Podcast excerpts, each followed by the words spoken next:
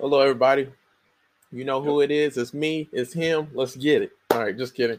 All right. So it's your boy, Doctor J, Sean Christopher Jenkins. Then we got right here, Einstein, Justin Lee Howell. Welcome back to our YouTube channels. Wherever you're streaming from, you're probably streaming from my Facebook page, you know, Sean Christopher Jenkins, my LinkedIn page, Sean Christopher Jenkins. I'm streaming live on those. I'm streaming live on my Twitter page, Trouble Don't Last. And that's also my Instagram handle, Snapchat, and TikTok. I'm also streaming on my YouTube channel. And you're probably watching the playback on my podcast, which I'm on every podcast platform, you know, Upload Pass Crossroads. So make sure to check that out as well. But anyways, yeah, so those are my social media pages. And then here goes Justin's. You know, you're probably streaming from his YouTube page, Chaplain's Logs. Well, I'm not streaming live on there, but you'll see the playback. So, you know, welcome from, you know, welcome to his YouTube page as well. Then also, this is his, his Facebook page. So make sure to be friend him on there. But yeah, let's go ahead and get it, guys. So as you know, me and Justin have been going through the book of Nehemiah. We're still in Nehemiah chapter one because we're trying to take and share with you all the gems, all the nuggets, all the revelations, just all the things that we could possibly pull out from Nehemiah, Nehemiah chapter one. So right now for this video, we're focused on Nehemiah chapter, I mean, we're still in Nehemiah chapter one. And we're focusing on verse four, right? So that's what we're going to get into today. So let me just go ahead and start reading the scripture verses. And if I look a little tired of you, it's because, you know, I am a little tired, but it, it's a little late. We're starting a little later than what we normally start, but it's okay. We're still going to get it. I know me and Justin are going to be uh, waking up once we get going. So yeah, if I look a little tired, it's because I had some whiskey at my dad's place after Thanksgiving. So a little different reason. Does that mean you're tipsy a little bit? No. Uh,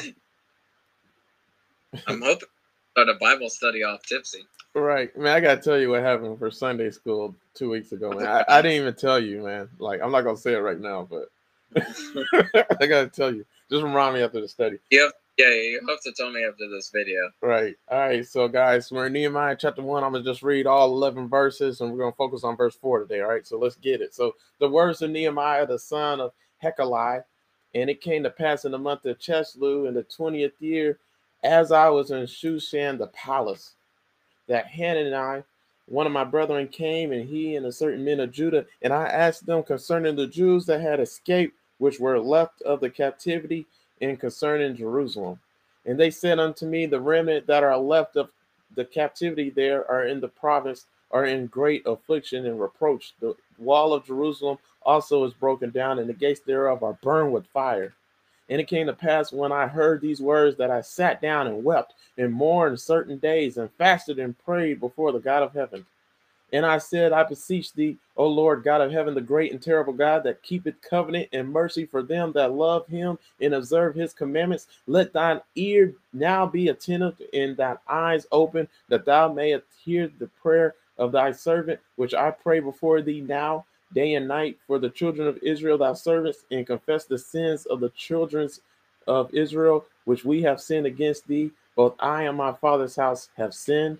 We have dealt very corruptly against thee, and have not kept the commandments, nor the statutes, nor the judgments, which thou commanded thou servant Moses. Remember, I beseech thee, the word that thou commanded thou servant Moses, saying, if ye transgress, I would scatter you abroad among the nations. But if ye turn unto me and keep my commandments and do them, though there were of you cast out unto the uttermost parts of heaven, yet will I gather them from thence, and will bring them unto the place that I have chosen to set my name there. Now these are thy servants and thy people, whom thou hast redeemed by thy great power and by thy strong hand. O Lord, I beseech thee, let now thine ears be attentive to the prayer of thy servant and to the prayer of thy servants who desire to fear thy name and prosper. I pray thee, thou servant, this day, and grant him mercy in the sight of this man, for I was the king's cupbearer. All right, guys. So like I said, we're in Nehemiah chapter one. Uh, me and Justin have been, we already talked about verse one. We already talked about verse two. We already talked about verse three in separate videos. So make sure to go to my YouTube channel, Upload Pass Crossroads, see all the rest of the videos we did on Nehemiah chapter one or in the book of Nehemiah all together. But right now we're focusing on four for this video, right? So four reads, and it came to pass when I heard these words that I sat down and wept and mourn certain days and fashion and pray before the God of heaven. And so Nehemiah was sitting down and weeping and mourning for certain days and fasting and praying before the God of heaven because of the news that he got from his brethren Hanan, right? He came back with a report about the captives that were in Jerusalem, the remnant that was in Jerusalem, the ones that went back. We know in past studies, I know that there's like, was ten million Jews or nine million Jews. It was a lot of Jews, right? And only about two percent of them went back to Jerusalem around Nehemiah's time period, right? And they've been back for ninety years since they first became captives to Babylon one hundred fifty years ago, right? So it was one hundred fifty years ago that, you know, the northern and southern kingdom both fell. So Israel wasn't a superpower anymore. The Babylonians were a superpower. Then the Persians took out the Babylonians. So we know ninety years before Nehemiah's time period, the Israelites have already been back in Jerusalem. And then seventy years before Nehemiah, they built the temple. But then Nehemiah's wandering in four hundred forty-four B C, around that time period. He's wandering in his time period. Okay, how are the Israelites doing? What's going on in Jerusalem? And, and this is the news he gets from his brother. And they said unto me, the remnant that are left of the captivity there in the province are in great affliction and reproach. The wall of Jerusalem also is broken down, and the gates thereof are burned with fire.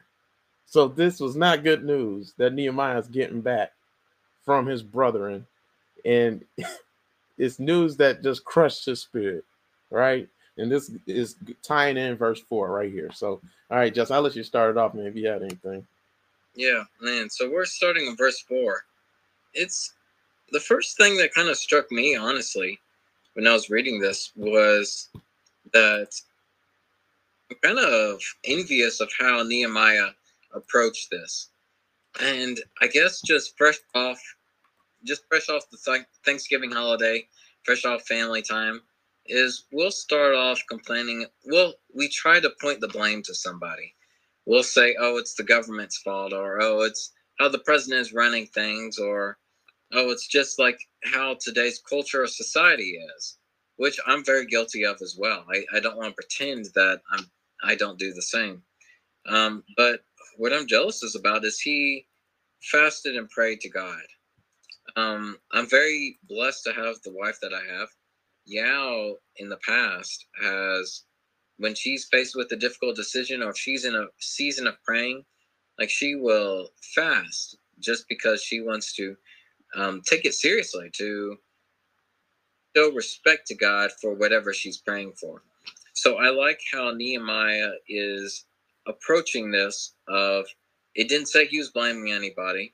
Um, I'm sure the biblical texts don't show, don't tell us everything, but like this is how it's presented. It presents itself that he showed compassion to them. Like that's, that's, that's a, that's such an admirable thing, because it's so easy to blame the victims or victimize people or say, um, uh, this may be off topic for, but for like rape culture, or for when you hear on the news about how a black person is getting, um, injustice in the world, like you kind of, your first thought is almost like, well, what do they do to deserve this? Did they dress a certain way? Did they act a certain way? Uh, like, I'm, I'm not going to get into that, but like, that's where our minds go to, is like, why did it turn out this way? Who can we blame? And I think it's because biologically, it makes it easier for our brains to process situations if we can pin the blame onto something or to rationalize it. And in this situation, there was, like, they didn't follow God. This is why Jerusalem was fallen, was because they didn't follow God in the first place. They tried to build their walls, and then the walls get torn down. The iron gates get, like, torn down. So it's very easy to blame the Jewish people for them. But no, man, Nehemiah shows compassion to them, and he mourns and fasts and prays for these people. It's like, man, I wish our mindset was directly to that. Like, man, why... Why do we instantly go to, like, okay, whose fault is it? Why do we try to assign blame right away? Um, like, there's a song, I forgot who it was. I even forgot what the song was. But it's like, uh, why is kindness revolutionary? Like, why can't we show sign kindness instantly? Like, I don't know. It's like, maybe we're too pessimistic in this world, but just to start off, I'm glad this is how Nehemiah presents his prayer. When we get into verses five through um, ten or five through eleven, like it's, I like how verse four sets it up to show that he's going to God for these problems, like right away. And I like that. Yeah. That's hard. That's, that's hard to see in today's world. Right. Yeah. I'm going to say that in the video. You know, I, I'm going to just talk about it now. Like, it's my, it's mind boggling how, you know, Nehemiah's first response, like to this bad news that he received, this bad report that he received about his people, his lineage, his culture, like whatever you want, however you want to slice it. Nehemiah has been in Persia for I don't know how long. It doesn't say, you know, but it's for a while, right? He's the king's cupbearer. Like he, that's the last thing he mentioned in chapter one. We don't see that right now, right? For, in the first four verses, right? We just know that he's in Persia, and technically all the Jews are captives to every other nation, whoever's the world power, right? They're all scattered. Like it says in Nehemiah chapters, in, in this chapter, like later on in like verse seven and eight, like all of them are scattered. So they don't have their own, they don't have their own city. They don't have their own people together. Like everybody's just fending for themselves, whatever, wherever culture they're intertwined in and stuff like that. And all their cultures had, every other culture had many guys. Only Jerusalem and Israel had one guy, right? So we don't see Nehemiah complaining. We don't see him whining. And we don't see him seeing who can, he don't, he doesn't look for somebody else to fix the problem either, right? He doesn't, he doesn't ask for somebody else to fix the problem or anything, right? And a lot of people do that with God's creation. They go to God's creation instead of going to the creator for help, right? So Nehemiah didn't do any of those things. Nehemiah immediately did what he knew he could do, and that was to pray and intensely seek God in this situation. Like that's the first thing he did. So that's the question for us. Like, what's the first thing that you do? You know, uh, some of my questions I had was, there's a post I posted a long time ago. It's a tweet, and I need to post it again because I lost my Twitter page, you know, my forty K following. But anyways, here goes some questions I asked. I said, where do you run to for help? When you are in trouble, what is your first instinct? And do you run to others or do you run to God, right? Is it usually the counsel of another rather than the counsel found in waiting upon God in prayer? And why do we run to man before we run to God?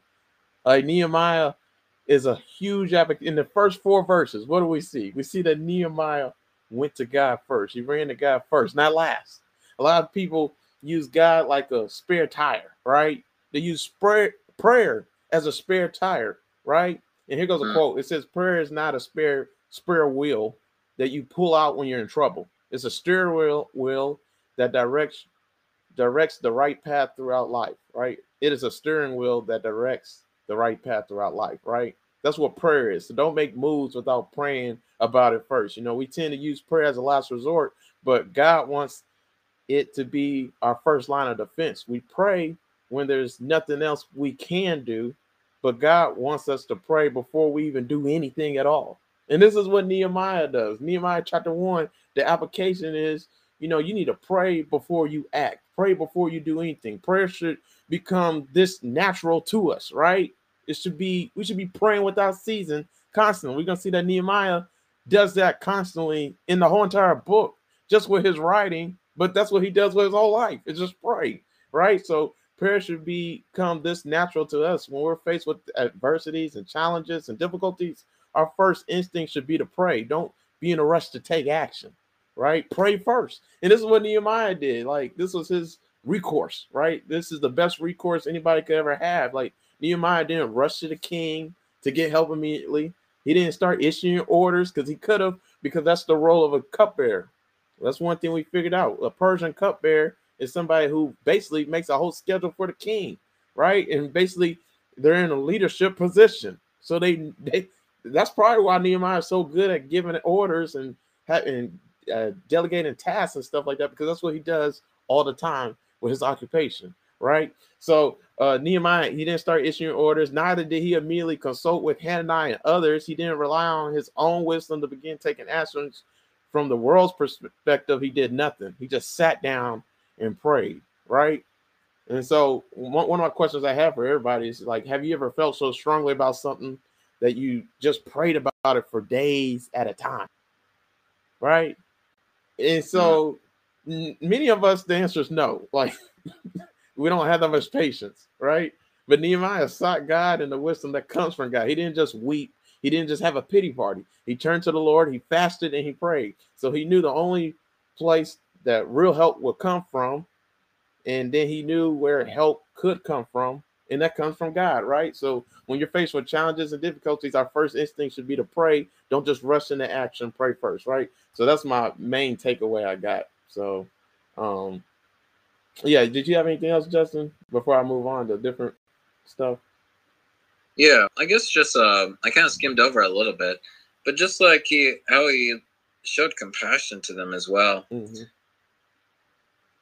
It makes me think about Jesus, um, just because in some of the Gospels, it's very quick and you'll miss it parts, but like he was trying to leave a city or go somewhere. Like sometimes crowds of people would show up and he had compassion for them. When Lazarus passed away, like you can't tell me Jesus didn't already know he was going to raise Lazarus up. He knew what he was going to do when he went there.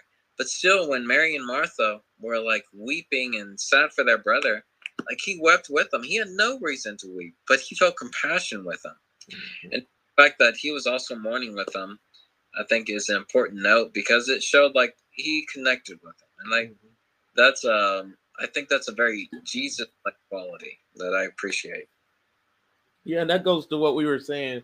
I think in the very first video we did with Nehemiah, uh, Nehemiah, we talked about with verse one, how we need to live for others. We need to serve others. Like we need to live a selfless life, not a selfish life, right? As believers, like life's not all about you. It's about loving your neighbor, caring for your neighbor, doing whatever it takes to show, you know, God's love and show God and others, you know, show show how God is and how he operates by loving others, right? And, you know, I'm trying to say, guys, serving others. So Nehemiah was empathetic. He was sympathetic to people he never met before. Like, again, Nehemiah has been in Persia. That's all he's known is Port, uh, Persia. He's, he's eight hundred miles away from Jerusalem, so from God's city. When he was in Shush- Shushan, the palace, whatever you want to call it in verse one, it, it's either way, that's Persian territory, right? So, you know, Nehemiah himself didn't face any problems that the people of Jerusalem faced. You know, he was an important official and one of upper class. So he could have just kept on living and enjoying his life dwelling without dwelling on the problems of others, especially people eight hundred miles away from him. But he didn't do that, right? So Nehemiah was other-centered instead of selfish. You know, and self-centered, right? So he had a heart for others, and hearing about the struggles of uh, others w- were having, you know, hearing about the the struggles that other people are having, you know, saddened him, right? So do you have a heart for others? You know, do when you hear about other people's struggles, are you indifferent? And do you perhaps feel empathy with them for a few minutes and then forget about it, which a lot of people do. Like a lot of people say, I'm going to pray for you when they hear something tragic happen. But then yeah. after that, nothing else happens, right? But we see with Nehemiah, that didn't that was not the case with verse four. Like it said that he sat down and mourned and fasted and prayed and wept four days, right? It said four days, but we know it was longer than four days because uh from the from verse one of Nehemiah chapter one to verse one in Nehemiah chapter two, we see that you have the month of Cheslu and in Nehemiah chapter two, verse one, and then the month of Nisan. I think that was Nisan, right? In verse one, Nehemiah one.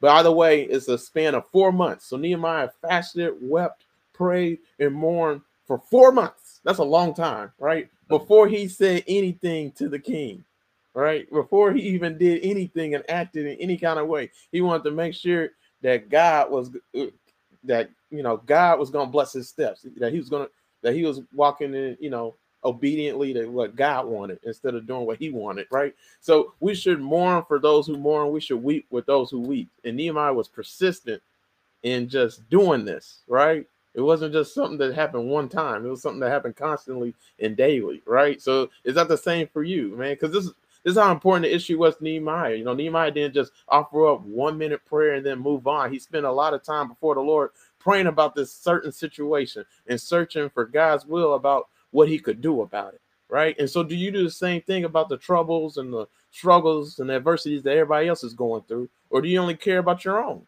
right? Mm. And, and if you're really passionate about it and it's really a burden in your heart, then God wants you to act on it. I'm going to talk about that in a minute. I'm not going to spoil that yet. But, you know, one of my questions I have for everybody is, is how long will you pray for something? You know, how long are you willing to wait? You know, and we saw that Nehemiah waited for four months before he did anything, before he asked the king for anything, before he uh, asked and requested things from the king, just all that stuff. He waited four months because there's a time and a place for everything, man. A lot of people want stuff to happen right now in their lives, but God's timing is perfect, and he wants stuff to be done orderly and in fashion. Like G- Satan wants you to rush. And when you haste makes waste, right? And when you rush, you miss God's timing and God's blessing and God's provision and God's grace and mercy, like it said in verse eleven, right? Uh, Nehemiah asked God and prayed for God's mercy when he went before the king, right? God's mercy, God's favor, right? And you're going to miss God's mercy and God's favor and God's grace and blessing when you just try to take the initiative and do things on your own, you know, you know, on your own initiative and on your own timing and plans and stuff like that. So, yeah, I just want to throw that out there. I'm going to hone in on that more. I'm just trying to build it up right now. But, yeah, and then Nehemiah's immediate reaction was this. He sat down and wept, right, when he got the news from his brother that the gates are burned and they're down and the whole city's in ruins and the walls are down. There's no protection. There's no nothing protecting the city of God, right? So it's just saying that our God is weak. You know, our people are weak. We're they're living in shame and disgrace. So Nehemiah didn't just feel bad for Jerusalem and his people. You know, right away, there's no strength in his legs from the news that he received from his brother. So he sat down and he began to weep and mourn about the news that he received. So I want to talk about grieving real quick, man. So I, one quote, one quote I have for you guys, you know, is in grief, there's power, and we have to grieve before we move to action, right? So a lot of people haven't, there's a death that happened in your family, or you lost a friend, you lost a parent, you lost a sibling, you just had somebody close to you that died, right? And people are still grieving over a funeral that has happened months ago or years ago, right? Or a job loss, right? Some people lost a job, or there's a man or a woman that got away from you. You always think about it, man, I had them, but like, you know, I didn't do what it took to keep them, right? And then those missed opportunities in college or missed opportunities career-wise, you wish you would have made better decisions when you were younger and all that stuff. You need to let them go. You need to grieve over them and let it go, right? Let go and let God. So we have to grieve before we can move to action, right? This is what we see in Nehemiah chapter one, verse four. You have to grieve in order to move forward, right? In grief, there is power. So what, you know, what needs to be grieved in your life? You know, what have you lost in the last year, you know, in, in your life that you haven't taken time to feel sad about, to sit in, to weep over, to mourn, even for days? Because rebuilding happens when we grieve over the status quo. You know, rebuilding happens when we take the time we need to take to grieve, right? Grieving and being sad, it's an important emotion. A lot of people like to just be happy and be merry and just skim over being sad and mourning and all that stuff, grieving. But it's an emotion for a reason. We need to face it, right? Or it's going to, we need to face it or it's going to face us in some kind of way. So, yeah. Did you have anything else, Justin, before I keep on going? No, not for that one. Oh, okay.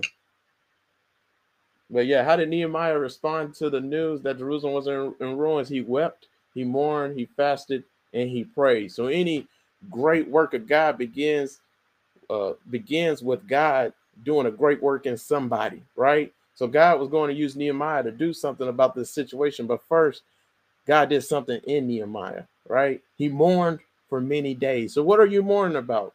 I guarantee God's trying to move you to a work that, you know, it, you know, he's trying to move you to do a work that's his work, right? So I'm going to say that in different ways, you know, just with a few other things I'm about to say. So God wants to do a deep work in us before he can do a great work through us, right? So God prepared this long ago. I told you the setting of Nehemiah chapter one is Uh, ninety years before Nehemiah, the, the Israelites returned back to Jerusalem. But one hundred fifty years before Nehemiah, they were captives to Babylon for their disobedience, you know, against God. There are many disobediences against God. Like, and so uh, they've been back for ninety years, right? But they were living in ruins and in disgrace and in embarrassment and all that stuff, right? So God prepared this whole process a long time ago. And that's what he's doing in our lives. He's already prepared and has given up the provision and the victory. All we got to do is walk in it, right? All we got to do is figure out what it is, right? And he's he's ready to work. So God prepared, he prepared how he was going to rebuild the walls and rebuild the city of Jerusalem long, long before Nehemiah. And he prepared this because Nehemiah was in a port, an important position in Persia. He, he had a heart that was curious about the welfare of Jerusalem and his people, right? And now we see that Nehemiah had a heart that broke over Jerusalem's needy state. So Nehemiah essentially felt the same way God felt about the city of Jerusalem, you know, God's covenant city, the city that he made a covenant with his people, you know, to, you know, that promised land right there. And so Nehemiah was the only one that really was in a position to help, right? So God was working way before, you know, Nehemiah had the burden. Way before Nehemiah saw the problem, God was already working it out, right, through him.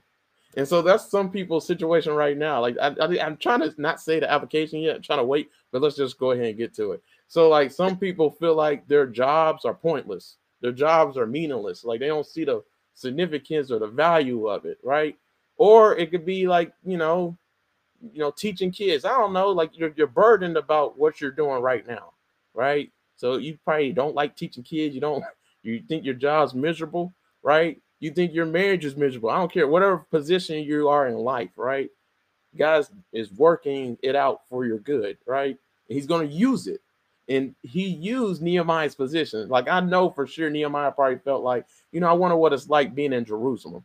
I wonder what it's like, you know, being in God's presence in Jerusalem with my people, right? Like, I don't see the point in being in Persia and being a cupbearer. Yet God still used that position in order to help his people, right? And without that position, he probably could have never even helped his people, right? He's the king's cupbearer. So that means he's close to the king. He has connections with the king that no other Israelite has. So if any other Israelite would have went to the king and asked, King, can you help us rebuild the wall? He would have said, heck to the no. But because Nehemiah's always with the king, twenty-four seven, it makes a sacrifice with his life, eating and drinking anything that could poison him that was intentionally meant to poison the king. Like he's sacrificing his life for the king on a daily basis. And he's actually good at his job because the king asked, when can you come back? And in Nehemiah chapter two, after, you know, Nehemiah asked if he can go back to, you know, help rebuild the walls, you know. So guys, you get what I'm saying? So like God's going to use, nothing in your life is meaningless and or happens accidentally. God's going to use it for your good eventually.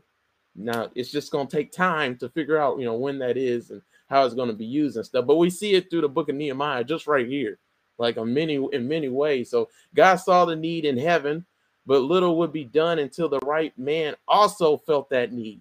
Like the walls need to be rebuilt. For one hundred fifty years it's been down. They've been, the Israelites been back for ninety, and all they built was the temple seventy years before Nehemiah. And they're still in ruins. They're still living in ruins, still have no walls, no protection, no gates, no nothing. So like, yeah, God would do something great to meet that need through Nehemiah. Yeah, Nehemiah had the same burden, but the burden, you know, just having a burden is not going to get the job done, right? Just praying about something not going to get the job done. You have to act, right? So what breaks your heart? What grinds your gears? You know, what really burdens your heart that you would like to change? And what ministries are missing in your communities, in your life, in your local church, in your family? You know, what ministries are missing or needs help and need to be implemented in order to, for, you know, for it to reach its highest potentials and fullest potential? You guys get what I'm saying? So like, yeah, so what, what burdens your hearts? You know, that's what God wants to do through you, right? Because we're not going to all have the same burdens and stuff like that. So one godly individual in the darkest situation can make a big difference. And before God can revive a generation, he will get the attention of one man. And God can touch your life in order to touch a generation, right?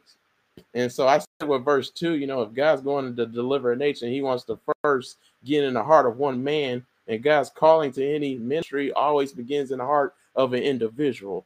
And if God begins every work in the heart of a person, I mean, yeah, God begins every work in the heart of a person who's looking to him. And so this is what we see in the book of Nehemiah, just starting off with verse four, right? Mm. Like Nehemiah's heart was breaking, but God was working. And that's what happens with us. Whatever's breaking your heart, whatever's tearing you to pieces, God wants to work through that. Now, are you willing to humble yourself and pray and figure out how he wants to work through that, through you, right? So, yeah, that's, that's a lot. No, I like that, man. You said a lot of things that really hit the mark. Like, one of them is like, uh, action doesn't happen till the right man comes. And like Nehemiah is definitely the right man for multiple reasons. One, he was in a prime place to ask for that favor. Like, he's been taking care of the king. He tries all the dangerous stuff. Like, he, like, you're right. Like, anybody else who asked that probably wouldn't have gotten off. But since he was in such a good position, like, he was able to ask for that stuff. He, and I think we said this um, a couple of weeks before, he's growing where he's planted. He's able to use his power in order to um, get some of that treatment. And he doesn't do it for himself. He does it for, like, the good of the uh, Israelites. Another thing he said as well was like, um,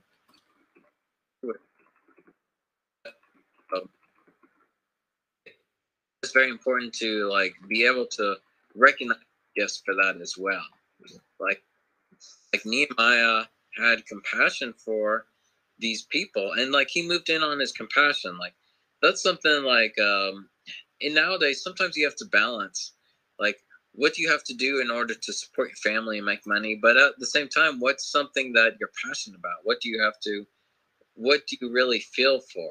And Nehemiah was able to do like, um, find something like for both of those things. He was the right man for the job because he had compassion for the, like, not a lot of people would be willing to start from ground zero. Like, man, he's literally starting with like a, some burned burned walls and uh broken down iron gates, but like this was a something he was compassionate about and was able to move forward with. And I think that's um again, I won't spoil anything until we actually get to the verses that have his prayer, but like that's his knowledge on the topic is what he's able to use to um not coerce, but like influence God to like help him with this task. He's almost like holding God to the promise that he made. Like, only an educated religious man would able be able to do that. That's, that's something I like about Nehemiah is like, man, the Pharisees during Jesus' time were like super knowledgeable about the scripture. They wore that stuff, but they didn't understand the spirit of it. Mm. But Nehemiah knew the Old Testament inside and out. He must have if he knew the promises of God. There was like no way unless he already knew the topic. But he was using that not to like hold power or to lord himself over other people. We've already talked about how humble Nehemiah is, but he used that in order to have God help him with um, the, the Jerusalem people. He had it so he would be able to justify his actions to help a group of people that he had compassion for. And that's, that is, I think that's in the spirit of the law. Like the spirit of the law as Jesus would used it was not to, not to uphold not to uphold the law for the sake of upholding the law, but to follow the law in order to help others, and not to let the law impede on that goal, not to impede on that um, endeavor. So that's, I just like that because Nehemiah is just like a smart cookie. He knows what he's doing, and I can appreciate that. Yeah. Like, he's the right man for this job. Yeah. Yeah, and that's another thing too. Uh, in my church, we talked about how um, with Nehemiah chapter one, we talked about for that Sunday school lesson, how, you know, Nehemiah didn't show any leadership qualities before uh, he went to Jerusalem and started delegating who went, who was going to rebuild what wall, who's going to rebuild what gate, right? What people, you know, who's going to help with the work, who's not going to help with the work, like. Before that, he really didn't show any leadership qualities. But like I said, like, you know, like, like you said, you know, grow where you're planted. You know, Nehemiah didn't. He wasn't the type person to toot his own horn and say, you know, what he does and all his accomplishments and stuff like that. But as a cupbearer, like we've been saying, you know, he would delegate tasks all the time and have a certain schedule for the king set in place and for himself, you know. So, yeah, so Nehemiah had already had the leadership qualities and stuff like that. But one of my biggest takeaways with just Nehemiah chapter one in general is it takes a team and it takes a community to do God's work. And so there's no way Nehemiah could have rebuilt the walls of Jerusalem on his own. Like, he heard about the gates being down. He heard about the walls being down. He heard about how the whole city's in ruins and how the people were living constant embarrassment and fear every single day. And thieves could come and steal all, everything they have, because they have no walls of protection and no gates, you know, protecting the whole city and stuff like that. So, you know, Nehemiah, you know, had to be a leader, and he had to be one, a leader, somebody who influences other people to get a job done, right? And so God was stirring this up in Nehemiah long, long ago, way before he got this news, right? So Nehemiah is a book for about leadership, essentially, and it's something we obviously need today. So since leadership is influence, you know, leadership applies to everybody, especially all of God's children. Like, you're going to lead in some kind of fashion, in some kind of way on a daily basis. You could be, because you're a parent and you have children, you're a leader, right? You could be, you're a school teacher, you're going to lead kids, right? Managers, you know, of, you know, companies, you know, managers of uh, projects, you know, in the agile process and stuff like that, you know, owners of businesses. Like, you're going to lead in some facet in some way in life, right? So everyone has an arena of leadership. In some way, everyone is a leader. The question is, are you a good leader or are you a bad leader? And we see with Nehemiah, he must be a pretty great leader, because before he does anything, what does he do? He, he prays, right? Even though he's in a leadership position, he can do anything he wants, right? No, I'm going to pray about it first and really discern to make sh- and ask God for his wisdom to make sure if what I'm doing is the best possible solution. Is it what God's going to bless, right? So a lot of people don't do that. They don't count the cost before they act and before they build a house, right? Before they do anything. And so they reap the repercussions of that, right? So leaders must have a big vision as well, right? And Nehemiah had a huge vision, right? So this is the issue that has happened for one hundred fifty years. I'm going to keep on putting emphasis on that, because Nehemiah mentality seemed to be like this. He seemed to say, like, you know, through me, God is going to correct a problem that has been around for one hundred fifty years. And through me, God is going to do something that has completely failed before. So before Nehemiah, like at least ten or fifteen years before the book of Nehemiah, we had the book of Ezra. And Ezra tried to, he, he wanted to rebuild the temple, which he did. And he also wanted to rebuild the walls and the gates, which wasn't his calling. It wasn't what God called him to do. And it didn't work out for him. The same king that Nehemiah is about to ask, you know, can you rebuild the walls for us? You know, can, well, can I go and rebuild the walls? Th- this is the same king that denied Ezra the same request. So this king has no reason to give Nehemiah or his people anything, right? But he's essentially going to say yes, because it was in God's timing. It was with God's provisions, God's mercy, God's everything. God was in it, right? And so if God's not in it, it's not going to work out, right? And so, yeah, so we see how, like, God's operating in the book of Nehemiah, just in how he operates in our lives right here. So, yeah, so if you have a, you know, if you don't, basically I'm trying to say, too, is, you know, do you have a big vision, right? You know, so what, what do you want to do in the kingdom of God right now, right? What did God place on your heart to do? You know, what, what has God given, what God-given dream and what visions, you know, What what has come to your mind when it comes to anything like that, right? And so, you know, my last question is, you know, is it grand? Is it big? Is it great? Because if it's not, I don't think it's from God, right? So, because, like, this is the book of Nehemiah, right? Like, this is a problem that has happened for one hundred fifty years. And nobody has seemed to fix the Israelites' predicament at all. But in order for, for us to fix any kind of predicament and problems in life, you know, it's going to take us doing a work, right? A lot of people just expect God to do it, but God has to use somebody in order to do it, right? So it's, will he use you to, to solve the issues, the problems, the dreams, whatever it is, you know, that God has placed on your heart to, to do it. So what great work has God placed on your heart to do for him that you know you cannot do alone, right? And so that's what I said in my last Sunday school lesson, Nehemiah chapter three. Like, it took Noah one hundred twenty years to re to to build the ark. one hundred twenty years. Like, how long would it have taken Nehemiah to rebuild the walls of Jerusalem if he did it by himself? Like, the walls of Jerusalem was a mile and a half or two miles long. So, like, I wonder how long it would have took him if he would have did it by himself. But we know that this only took the Israelites, the people who helped to build this project, it only took them fifty-two days, right? Which is not long at all. And so it takes a team to do God's work. That's my whole point, man. So a lot of people expect, like, you know, they try to do stuff alone, but God, you know, he, he made us a community. He made us to work, you know, we're the body of Christ. So we're supposed to be working in our functions and working together in unification to glorify his name and stuff like that. So I'm going to talk about God-sized dreams in a minute, but Justin, you have any, anything to add with that? No, no. I think you can keep on going right now. I'm saving some of it for the next verses. Okay, yeah. So one of my last uh, few points is, you know, your dreams should be so big that without God, they are impossible to achieve. And if your vision doesn't scare you, then both your vision and your God are too small. And if the size of your vision for your life isn't intimidating to you, there's a good chance it's insulting God. So, yeah, so I, that's why I asked everybody, you know, what's your God-given dream? What has God put on your heart that you know you need to do and implement in this world to glorify him, to expand the kingdom, to save souls, all that stuff? And are you going to do it? Like, it takes action. You can pray about it all you want. You can have the conviction about it all you want.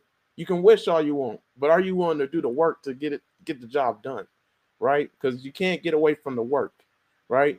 And so one of my favorite videos I ever did on my YouTube channel was called An Itch That Won't Go Away. So I'm about to share my screen. You guys should totally watch this video, man. So it ties in with this lesson like crazy. So basically, you know how you, when you scratch, you have an itch, like, and you want to scratch it, but have you ever had an itch and you never got to scratch it before? Like how bad that itch feels, like when you have an itch and you can't scratch it, just just how like annoying it is, like, and that's all you think about, and you just want to scratch it, but you can't, right? That's how it is when you have a God dream, like a God vision, a God mission, a God purpose. Like, it's the itch that won't go away, right? So it's something you always think about. It's something that's always on your heart, and if you don't if you don't itch that scratch now, it's just going to keep on getting worse and worse, like, and keep on being more gnawing. I think that's the word I'm looking for. So, like, what are you willing to do to, to, to scratch that dream, to scratch that surface of what God's trying to do in your life, right? And so it's going to take work in order to do that. So, yeah, I want to throw that out. But, like, yeah, so, like, this is this dream that Nehemiah had about rebuilding the walls of Jerusalem, man, like, this is not an easy task. Like, it's hard on multiple levels. And it's not just something he can do, you know, on his own. Like, this is something that God has to ordain and work out for him on so many levels, right? Because we learned that even when he got back to Jerusalem, when he finally got to go there, right, he faced opposition as soon as he got there. Because there's people who had a burden in their heart to not ever allow the people of Israel, the people of Jerusalem, to ever have their walls rebuilt and their gates rebuilt or anything like that. So they had a, they didn't want that to happen either, right? So, yeah, so he faced opposition just doing the right thing, doing the godly thing, right? So, and that's what it happens when you have God visions, when you have God dreams and big goals and stuff like that, you know.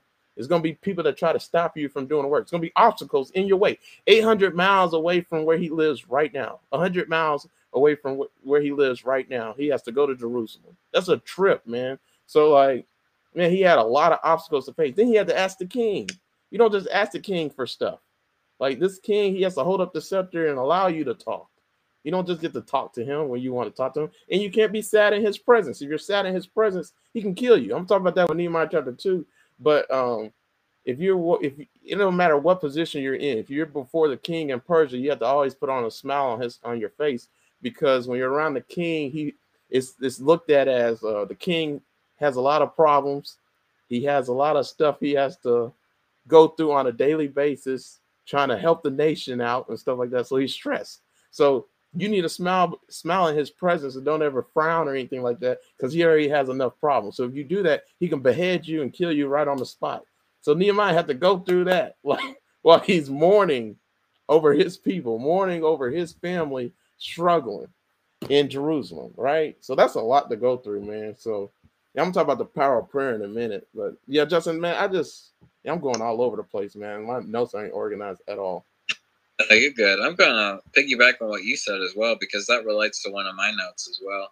It actually relates to something I've been going through recently. Like, there will be a lot of opposition when you're trying to fight, when you're trying to fight for God or follow God.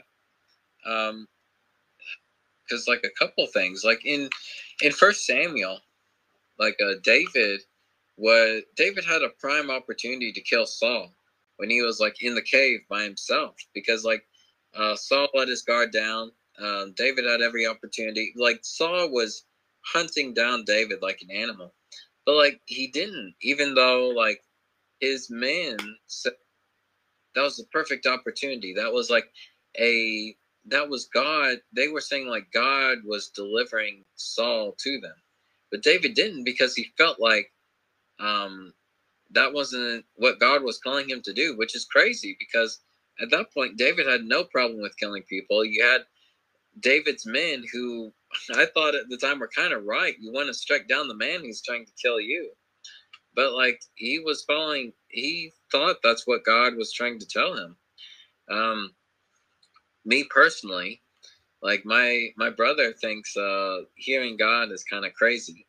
Um, that it's uh, I love my brother. I'm not trying to talk bad about him, but I took him to church last Sunday, and we were listening to some people's testimonies and stories with God, and he he thinks like we justify our actions by saying God told them to. Like sometimes that happens, but like I legitimately think like God tries to communicate with people. Nehemiah must have thought that too, if he was trying to pray and listen for God, God's direction. And like there's a lot of people who are going to say you're crazy, or you're not doing, or like uh you're just not doing things right. But it's like you have to you have to follow God to the best of your abilities. Like it's hard. Sometimes you think God wants you to, to do something, and that's just your own feelings. It's very hard to take yourself personally out of this. I I I would have to say like it must have been hard for Nehemiah to take himself out of this equation as well and just listen to God, because he was very compassionate to the people of Jerusalem too. Like He, I bet he was thinking, man, I just need to go and do this and get this done, which wouldn't be wrong. But he was trying to listen to God. He's trying to take himself out of this. And that's so, so hard to like see less of yourself and make room more for God. So I, I, I, I really think it's, uh, you have to appreciate trying to fight for God, because there is a lot of people, there is a lot of this world that's trying to put you down for that stuff. Yeah. Yeah, I'm going to read the verse again and then say some, some of my last points. So in Nehemiah chapter one, verse four, that's the verse we're focusing on today, guys. So it says in Nehemiah chapter one, verse four, and it came to pass when I heard these words that I sat down and wept and mourned a certain days and fasted and prayed before the God of heaven. So the emphasis is I prayed, right? So prayer is essential to leadership. You can't be a leader if you don't pray, right? And you can't be a great leader if you don't pray. Right, because you gotta make sure what you're doing is what God wants, right? And so, um, yeah, and then also people are uh, dependent on you. Like then people are, uh, I'm trying to find a good word for it, but basically, uh, like the Bible says, you know, you're you need to be a good shepherd, right? You can't just lead the flock astray. You gotta make sure what you're doing is ordained by God and it's what God wants for all the flock, for all the sheep, for everybody, right? Not just for yourself. And so Nehemiah, this is what he's doing, man. He's praying before he does anything, right? Because he knows that, you know, I'm, it may be a good shot that, you know, I'm going to have to lead the whole task, because maybe I'm the only one that has the burden and wants this to be done, but that's not true. Everybody had the burden, but not everybody was willing to or had the resources to do what Nehemiah is about to do, which was get the king on board to help with the building project, right? And so, yeah, so We, we we put a lot of emphasis on how Nehemiah prayed for four months, right? So the foundation of this whole project, before Nehemiah did anything, the foundation was built on prayer. It was built on, you know, going to God and making sure like this is what he wants, right? And we knew that he went to God because I'm going to spoil it. In Nehemiah chapter two, Nehemiah knew everything he needed for the task. So the king, first question queen, the king asked him while the queen was right beside him was, you know, how long will you be gone for? And Nehemiah set before him a time. That's what the verse says. Then it says in Nehemiah chapter two, you know, you know, what do you need? Like, what, what do you want? And Nehemiah said, I need a letter from the king. So when I go there, I have a letter from the king telling everybody, all the enemies of God that wants to stop the work, that, you know, this is from the king. I'm just doing what the king wants me to do, right? I need uh, lit, uh, timber. I need uh, lumber, you know, wood. So he had to go to a certain per person in the forest who was over all the wood and the timber and stuff like that. And then he needed all the king's uh, army. He had the king's army and back in, you know, he basically had the king's army and horsemen and stuff like that back in him with the building project. So if enemies did come to try to take him out and all the Israelites, they would have a problem, you know, because they have to face the king's army and stuff like that. So, yeah, man. So this fifty-two day project was built upon a foundation of prayer. So if your vision is so big that only God can accomplish it, obviously you need to be praying. And a lot of people don't do that, right? If prayer isn't absolutely necessary to accomplish your vision, your goal isn't big enough, right? So I hope this is inspiring everybody. You know, what is God calling me to do? What vision and, and purpose and goals, you know, whatever it is, what do I, what am I trying to do for God? Because if it ain't big enough, it ain't from God, man. That's what I'm trying to say.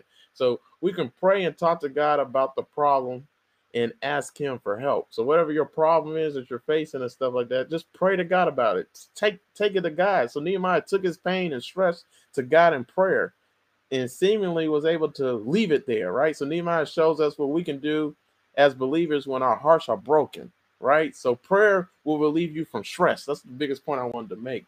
So yeah, you may be trying to relieve stress through entertainment, you know, through masturbation, through porn, through whatever it is. You're thinking outside sources can make you happy in the inside, and that's not true. That just divert your attention and divert, you know, how you're feeling for a moment, right?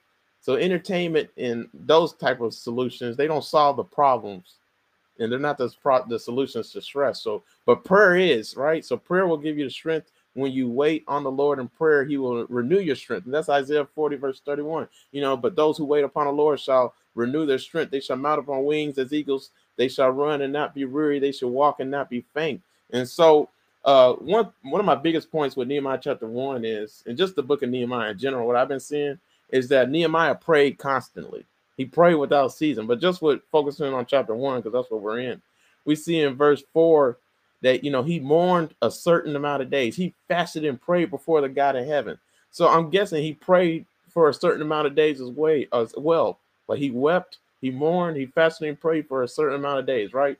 And then we see in verse five, you know, I beseech thee, O Lord of heaven. So that's another prayer. In verse six, he says, let thine ear now be attentive and thy eyes open, that thou mayst hear the prayer of thy servant, which I pray before thee now day and night. He prayed this prayer day, day and night. He prayed it before him right then. In verse eleven, O Lord, I beseech thee. Like, you know how many times Nehemiah was praying before God, man? So we see persistent prayer here. We see constant communication with God. And so one of my questions I was going to ask for everybody, you know, is, is, no, is, uh, is it okay to pray to God about the same things over and over again, right? And is it okay to bug God, you know, constantly, right? Is that what God wants from us? A lot of people will say no, like, no, it's not okay to pray to God constantly without season. But we see scripture verses that says do that. You know, First Thessalonians chapter five, verse seventeen says pray without season, right? We see that, you know, uh, in Luke chapter eleven, verse five through ten, Uh, Jesus said, you know, asking it shall be given, seeking you shall find, knocking the door be open to you. For everyone who asks receives, the one who seeks finds, and the one who knocks, the door will be open for them. So if you really want something, you'll constantly go to God for it, right? You'll constantly pray, be praying about it. You'll constantly be dependent on him to uh, make a breakthrough for you, you know, through that situation and stuff like that. So like one of my favorite stories in the Bible is about the parable of the parable of the persistent widow, right? And the unjust judge. And basically the story is, you know, a widow lost everything when her husband died, obviously, because she's a widow, right? And the government took everything that she had and took it for themselves. When it wasn't theirs to take, it was hers, right? Because she's a woman, they didn't care in that time period, right?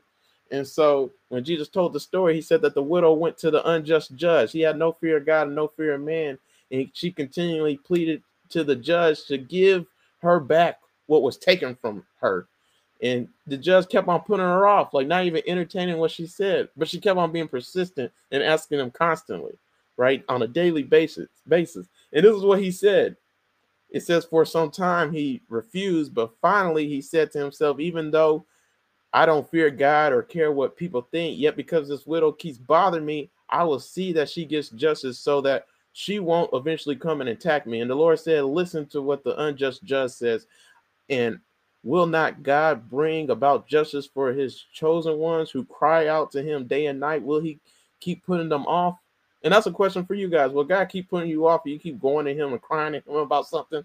Because if an unjust judge, a person who has no fear of God, no fear of man, doesn't give a hill of beans what anybody thinks, if they can give an unjust widow, a nobody, something that they want, even though she had to go to her, go to him persistently, what makes what makes you think a just and a fair and a loving father wouldn't give his child something if they ask for it, right? And that's constantly crying. You know, will God keep putting you off your justice that you're asking for? You know, that blessing that you're seeking from him? No, the answer is no. So you got to keep on going to him. So God responds and respects persistent prayer. It's okay to keep asking and keep going to him on a daily basis about something. He recommends it, actually, right? So Nehemiah did this day and night. This is what we see, right? In verse six in Nehemiah chapter one, it says that he persistently prayed for four months. So are you persistent in your prayers, you know, or do you barely pray for things? You know, are you praying for something one time and one time only and didn't expect, expect it to happen? And that's some points I want to make to you guys. You know, you know, don't just pray about things one time and then leave it there, right? If you barely pray for something, it's evidently, it's evident that you don't really want it. And if you want it, you know, if you really wanted what you were praying for, it'll be something that's always on your mind, something that you always pray and talk to God about. It'll be something you'll go to him continually, you know, asking him for on a daily basis. If you really wanted, you know, if you really wanted it to happen and stuff like that. So that's my takeaway with Nehemiah chapter one, verse four as well.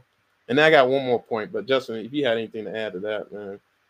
Yeah, I think like that's, uh, I feel like that's another Jesus. It's amazing how much parallel Nehemiah has to Jesus, in my opinion, is he did spend a lot of time, like every day for, what was it, four months praying to God, praying to God. And like um, Jesus kind of set that example to his disciples, like he would wake up early to pray to God. And he didn't have to, like he was God. Like, why did he do that? And some people argue because Jesus was setting the example that we had to Um, that we had to follow. And I feel like Nehemiah is also setting the example. He has to pray because he's not Jesus, but like he's also setting a good example that we need to constantly go to him. Like he needs to be better than what the Jews did. Otherwise he's going to have another burned down wall. Yeah. Um, he is praying to God constantly in order to make these dreams a realization. And he just finds that good balance. And we talked about this in another Bible study. He finds this good balance of praying to God and seeking his counsel before he does something versus taking action himself. And like, as we find out later, he does take action, but not before like really consulting with God about this. So I feel like he is very Jesus-like in that quality, but he also finds a good balance for that. Yeah. Yeah, he fasted and prayed before the God of heaven. So Nehemiah's reaction went beyond the immediate emotion he was feeling, right? So many times a concern will come and flush over us and then quickly pass. So our emotions are fickle, right? We can't trust it. But like when it comes to like a burden on your heart, like when it comes to like, you know, a calling and a purpose that God is calling you for, it's something that doesn't go away. It's an itch that never fades. And it's, until you scratch it, until you do something about it. And this is Nehemiah's itch. His itch was Jerusalem and, it, and God's people living in ruins, living in disgrace and shame. Like this should not be the case for God's children. Like this is a huge problem because our God is greater than that, man. So this is the burden on his heart, man. So it didn't quickly pass him. Like, you know, it, be, it said he mourned for certain days, like for months. He mourned about this. It would not go away, right? He had to do something about it. And I'm telling you guys now, whatever that burden is that's burdening your heart that won't go away, it's not going to go away until you do something about it. Because that's how you know you're one of God's children. Like, God's calling you to do something about it. Your burden is your calling. We did we talked about that last video, man. So whatever that burden is, God wants you to act and do something about it. And if it's from the Lord, that burden, it's only going to get worse. It's only going to abide in you and grow and fester until you do something about it, until you pray and you ask God, you know, how do I do something about it? And you act on it, right? So the burden will remain until the problem that prompted the burden is solved, right? So prayer, and that's what I want to focus on too, you know, the burden will never pass until you do something about it, man. So prayer shows us, shows you know, prayer only shows us what we really desire, what we really want. So if you stop praying about something, apparently you don't want it that much. And it's not your calling. It's not your concern. If you stop and you give up on God on it, you know, so I just want to throw that out. So another takeaway is, you know, if the concern is missing, then the calling is missing, right? So we see that with Nehemiah, he had a concern for God's people. He had a concern about their living situation, even though he was living good, right? So if something really meant a lot to you, you wouldn't stop praying for it. Nehemiah kept on praying about people, you know, that kept on praying about people that had nothing to do with him, right? That's a true Christian right there, man. A true person with God's love. You know, if you, if you know how you treat your neighbor shows how much you love God and shows if you have the love of God in you. And Nehemiah is praying about people he he probably will never have to live with, never have anything to do with, never been there before, all that stuff, right? So we keep on saying that. So yeah, man, one another point I want to give to you guys is, you know, if God gives you a burden, God will give you the strength, right? And so with Nehemiah, man, he he had a burden that caused him to sit down and weep, and God kept on giving him more and more strength in how he would, and he gave him strength by showing him how I want to how I want to use you in order to fix this problem that has existed for one hundred fifty years. And I know this is some people, some people have experienced that, man, because I, I experienced it. You know, when I had a burden and I had a problem that I thought couldn't be solved, God lifted me up by showing me what he wanted to do, how he's going to work, and how he's going to get me through it. So it gave me strength when he did all that. And that's what he did with Nehemiah, man. So if God gives you a burden, God will give you the strength, you know, and the burden you bear often reveals the calling you embrace, right? And so this is the whole uh, story of Nehemiah, man. So God's just showing Nehemiah the direction he wants him to go in by the burden that's on his heart. And that's probably what God's doing through, you know, your life right now, or trying to do. But are you willing to humble yourself and be obedient to his will and go in the direction he wants you to go to, right? So, yeah, I just want to say that. And then, uh, Justin, actually, I almost read all my notes, man. I'm almost done. Yeah. Oh, yeah. I feel like uh, we're ra- really wrapping up chapter four now. We're about, to, or not chapter four, verse four. Mm-hmm. I think we're pretty close to like actually getting into this prayer. But yeah, I feel like we've mentioned this plenty of times before as well. That like uh, before, like before we get into the meat of things, before we get into the meat and potatoes of the prayer, like first things first, like. Uh, Nehemiah prayed to God. And I think I think that's a difficult thing to like. This this is a little hard. I was debating on like explaining this too. This was in my notes um, because I'm not entirely sure if it's on topic. But like the part of the part of it where we are kind of thing, the part where we're trying to discern what God wants from us as well. Is very difficult. Like it's one thing to pray, but it's very hard to like listen as well. I don't know what Nehemiah heard from God. I don't know how that conversation went. A lot of times, and that's a very different thing I've noticed in Old Testament, is like we get some verses of what God says exactly, like to Isaiah or to the other prophets. But like for Nehemiah, we don't know how that conversation went down. But we do know that it took months. So we have to assume like Nehemiah was listening to God. We have to assume that he didn't hear a response from God right away. So I think a very difficult part is like, how do we listen to God? How do we discern what is from God? Because one thing that my brother did point out is sometimes we use God as a justification for our actions when we don't know, we don't really know. We don't know, like, if that's what God really wants or not. But we so assume that Nehemiah was listening to God the whole time. Otherwise, he would have prayed once or twice, felt good about it, then be on his way. But no, he was listening to God. And I think that's very important balance to look for is how can we do things, but also, like, really listen to what God wants from us. Yeah. I don't have a great answer for that because it's a per- personal journey. Like, everyone communicates with God differently. I don't think he does it the same way. I feel like maybe he talks to people directly, but I feel like for some people, he communicates to them through imagery or analogies or, like, through things in their everyday lives. So it's different for people. Yeah. But I definitely think we need to take our time to figure out what God's best interest before we take that action. Mm-hmm. Yeah, if I'm being honest, I never fasted before, so I wonder, just from a perspective of fasting, how somebody would, you know, what's what's their takeaway with this text?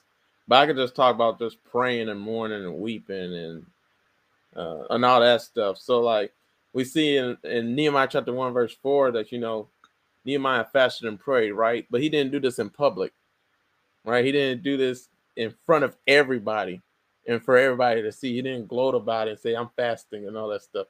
So, but he would have the opportunity of praying in front of somebody, but not really out loud, right? And that was, he did that in Nehemiah chapter two, verse four, when the king asked, you know, what's your request? What do you want from me? What can I do for you? Why are you mourning and weeping and all that? What do you need from me, right?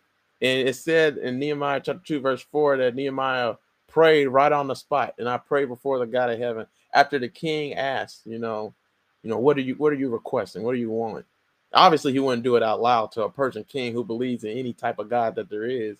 But Nehemiah prayed before God in season and out of season, in private and in public. Wherever he was, he prayed. And that's what we should be doing, right? We should be praying that constantly. Make sure that all, all of our tasks, all our deeds, all our works, everything that we do is lining up to God's will and, and what God wants for us, right? And so, uh, yeah, man. So I want to just hone that in because a lot of people pray, you know, to be seen like a Pharisee. And one of my favorite videos I did on my YouTube channel, I don't know if I did this with you, Justin, and I talked about this video before, but one of my favorite videos I ever did on my YouTube channel is called this, you know, God honoring piety, piety that honors God. And I talked about uh, Matthew chapter six, verse one through eight. And basically with Matthew chapter six, verse one through eight, it talks about how Jesus was talking and he was telling the disciples, you know, don't be like the Pharisees who give to the poor only to be seen, only to get a hand clap. You know, don't be like the Pharisees who pray out loud in the synagogues and on the street corners for people to hear them because that's their reward. You know, being seen by men and the hand clap that they get from men, that's their reward, right? Don't be like the Pharisees who, uh, you know, who who uh, do things publicly, but don't, don't ever do things privately, you know, with him, right? And so is that you? Like, do you only do things publicly to be seen? You only give God go- glory in public, in church? You know, are you only glorifying God on Sundays, but then Monday through Saturday, you forgot about him and all that stuff, right? So, like, you know, God was saying, you know, pray in, in your closet, pray in private. Then the guy who, you know, who is in private will bless you in public, right? You know, in secret, you know, the guy, you get what I'm saying, guys, like God cares about your heart and your motives and your intentions. He don't care about, you know, he doesn't care about you trying to be seen by men and all that stuff. Because if you are trying to do all that, man, you're not glorifying him. You're not doing things with the right motives and intentions. So obviously this isn't Nehemiah's heart. Nehemiah doesn't have a heart to like get the glory, to gloat, to do things, to be seen and all that stuff. No, he's doing things for God and God only, right? It said in Nehemiah chapter one, verse eleven, that I pray before the God of heaven. And he kept on saying it in Nehemiah chapter one and two. Like, I pray before the God of heaven, the true King of kings and Lord of lords. Like it says in verse eleven, that I have to go before the King who's man, who's a man, but I serve the one true King, you know, the living King, God Almighty, right? So, like, he knew who the real King was and how the real King controls every king's heart. And they're all everybody's heart, right? He dictates everything. God's over all of it, right?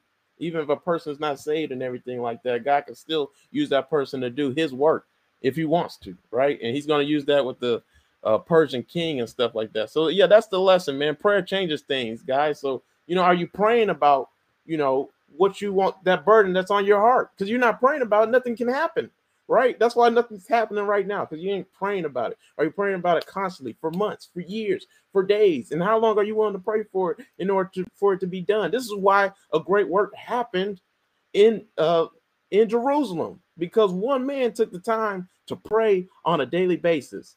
And so in this world, there's so much work that needs to be done. So are you praying, and are you seeking God for help and counsel and wisdom on how to get the job done? Because if you're not, it's not going to ever get done, guys. So, yeah, man, Nehemiah had a clear understanding of who he was fasting and praying to, the God of heaven, man. So there are many gods in people's minds and many gods that people trust in, but only the God of heaven can really meet our needs. So Nehemiah's sorrow was eased. His, he, he had an unburdened spirit by pouring out his complaint before the God of heaven and leaving it there instead of going to man. So this is what we should be doing, guys, man. So we should always be turning to God and fasting to God so he can comfort us, so he, we can get the answers that we're looking for, and we can get the directions that we're looking for and receive the hope that we need through all our adversities, all our pains, all our sufferings, and all that stuff, guys. So, yeah, that's the that's the end of the video. But basically, you know, when was the last time you fasted and prayed for something? You know, when was the last time? What were you fasting and praying about? And was it really something of God, or was it something significant uh, according to his word? Right. So, yeah, so that, there's so much to take away with that, man. But I'll say, too, is I think fasting, and that's something I forgot to say, is I think fasting is a very unrelated method as well. And I mm-hmm. wish I had.